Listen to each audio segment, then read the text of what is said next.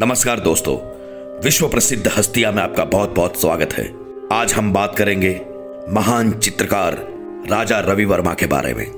राजा रवि वर्मा 19वीं और 20वीं सदी के ऐसे महान अग्रणी चित्रकार थे, जिन्होंने भारतीय चित्रकला को परंपरागत ढांचे से बाहर लाकर आधुनिक शैली प्रदान की। प्राचीन भारतीय चित्रकला और आधुनिक नवीन चित्रकला की शैली का अद्भुत सम्मिश्रण उनकी चित्रकला में देखने को मिलता है। सन 1848 को राजा रवि वर्मा का जन्म केरल की राजधानी तिरुवनंतपुरम से लगभग 36 किलोमीटर दूर किलीमन्नूर गाँव में हुआ था। कहा जाता है कि उनका परिवार त्रावणकोर के राज परिवार से संबंधित था। उनके चाचा भी एक श्रेष्ठ चित्रकार थे। राजा रवि वर्मा ने प्रारंभिक चित्रकला त्रिवेंद्रम के राजकीय चित्रकार रामास्वामी नायडू से सीखी और दरबारी चित्रकला अलागिरी नायडू से प्राप्त की। उनकी चित्रकला पर यूरोपीय चित्रकारी की छाप व झलक दिखाई पड़ती है। वस्तुतः, राजा रवि वर्मा ने भारतीय धर्म के सभी प्रमुख देवी देवताओं के चित्र अत्यंत कलात्मकता, सुंदरता, मधुरता एवं सौष्ठव के साथ बनाए हैं। राजा रवि वर्मा ने ऐसे बहुत सारे चित्र बनाए, जो कि हमारे मंदिर, ऑफ़िस और दीवारों पर टंगी जाती है।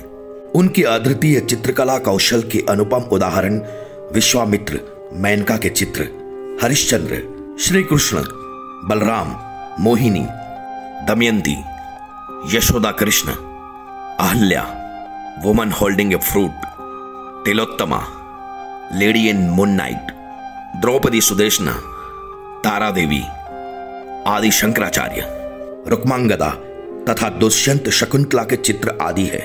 जब 1893 में उनके चित्रों की प्रदर्शनी लगाई गई थी, तब उस चित्र प्रदर्शनी को देखने का अधिकार केवल धनी मानी लोगों को ही था। बाद में उनकी चित्रकला जब जन सामान्य तक पहुँची, तब लोगों को उनकी अद्भुत चित्रकला से परिचित होने का अवसर मिला। राजा रवि वर्मा भारत के चित्रकारों में अपना अद्वितीय स्थान इसलिए रखते हैं क्योंकि उनकी चित्रकला की तकनीकी प्राचीन भारतीय और यूरोपीय कला शैली के बेजोड़ समन्वय की विशिष्टता लिए हुए है।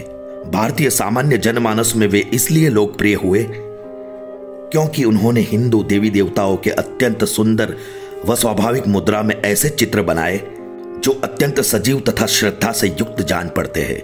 उनकी चित्रकला में तैल चित्रों का सुंदर रूप मिलता है। दोस्तों इसने लिखा है हमारे भारत की लेखिका डॉक्टर भारती खुबालकर ने, और आवाज़ है प्रेम राणा की।